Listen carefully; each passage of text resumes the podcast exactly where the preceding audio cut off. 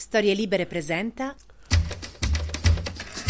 5 settembre 2023, io sono Alessandro Luna e queste sono le notizie del giorno.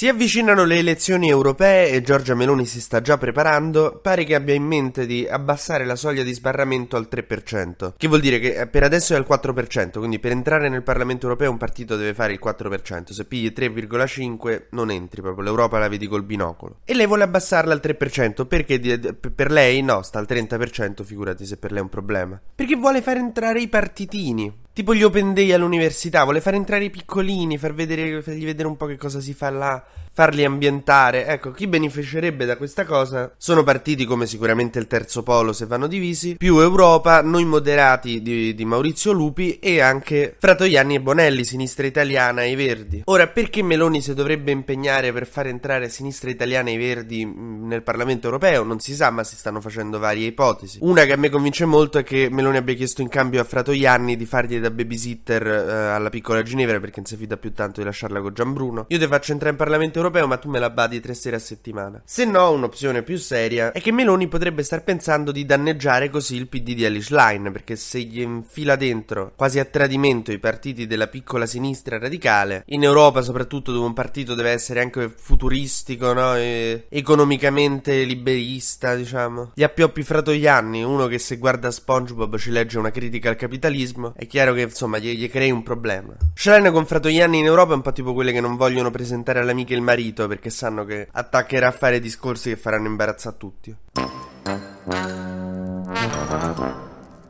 Avete presente quello scherzetto buffo che si fa ogni tanto, no? Che tipo tu stai accompagnando qualcuno in macchina, lui deve entrare in macchina e appena mette la mano sulla portiera voi fate tipo 10 cm con la macchina, no? Che partite, che fate lo scherzo. Ecco, Renzi ha fatto questa cosa con Calenda solo che è proprio partito, è andato. Ieri ha annunciato che si candida alle europee, si è inventato un suo movimento che si chiama Il Centro e ha deciso che si candida per conto suo, Calenda ciao. Pare da fonti interne che la chiamata determinante sia stata quella con Emmanuel Macron Macron, che io, vabbè, mi potete pure mostrare i tabulati telefonici, io non ci crederò mai che mo, con tutto sto casino che sta succedendo, l'accordo sul grano, gli equilibri geopolitici, i colpi in Africa, Macron che deve gestire tutto quanto, che se trova il tempo per sentire Renzi che si sta candidando dove, ma com'è che fai quindi Matteo? Cioè tipo, oh, come ti sei messo per Ferragosto? Poi magari sarà successo, eh, però per me è come sentire che nella scelta di mio cugino di fare il classico invece dello scientifico è stato determinante il parere di Xi Jinping.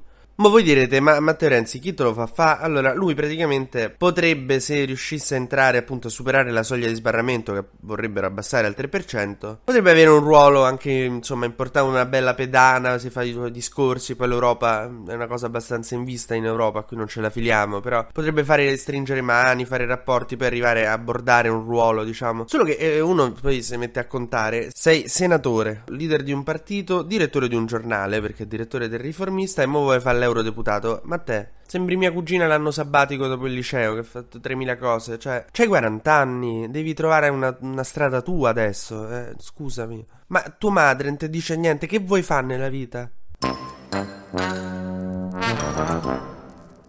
Nel frattempo si avvicina un altro appuntamento pericoloso per il governo che è quello della manovra finanziaria e in particolare il governo ha deciso che vuole segare il super bonus, quello di Conte con cui sono state fatte le ristrutturazioni delle facciate che è costato uno sproposito, insomma ha creato dei grandi danni e però insomma Meloni sta pensando di non tagliarlo definitivamente se ci sono dei lavori ancora in corso, insomma, cioè, ma è chiaro. Se i NAS irrompono in una clinica di chirurgia estetica per irregolarità e il chirurgo a metà dell'opera non è che te fanno uscire con una sesta e una prima quello che è iniziato si finisce. Ma facciamo un breve consueto giro sugli esteri perché c'è la grana del grano. Che succede? Ieri Erdogan e Putin si sono beccati perché Putin ha deciso di sospendere a luglio il patto sul grano. Praticamente ci stava la guerra in Ucraina, però il grano dall'Ucraina poteva uscire e cibare il mondo in maniera abbastanza tranquilla. Mentre adesso Putin ha deciso di no, mo bombardo pure eh, quelli che portano il grano. Perché? Perché il grano è un simbolo nazista? No, perché così affama il mondo povero, crea ondate di immigrazione che travolgono l'Europa e così vorrebbe indebolirci capirci, questo sempre perché è una personcina a modo. Ieri Erdogan ci ha parlato, non è uscito nulla di buono. Putin vuole che in cambio della riapertura dei canali del grano noi ci compriamo un botto di grano russo, che noi diciamo scusami ma te stiamo a sanzionare. E quindi insomma non, non ci sono nuove notizie buone. Quest'estate sull'alimentazione non so se ci ha rotto più le scatole Putin o il granchio blu. TG Luna torna domani mattina, sempre tra le 12 e le 13, su storielibere.fm.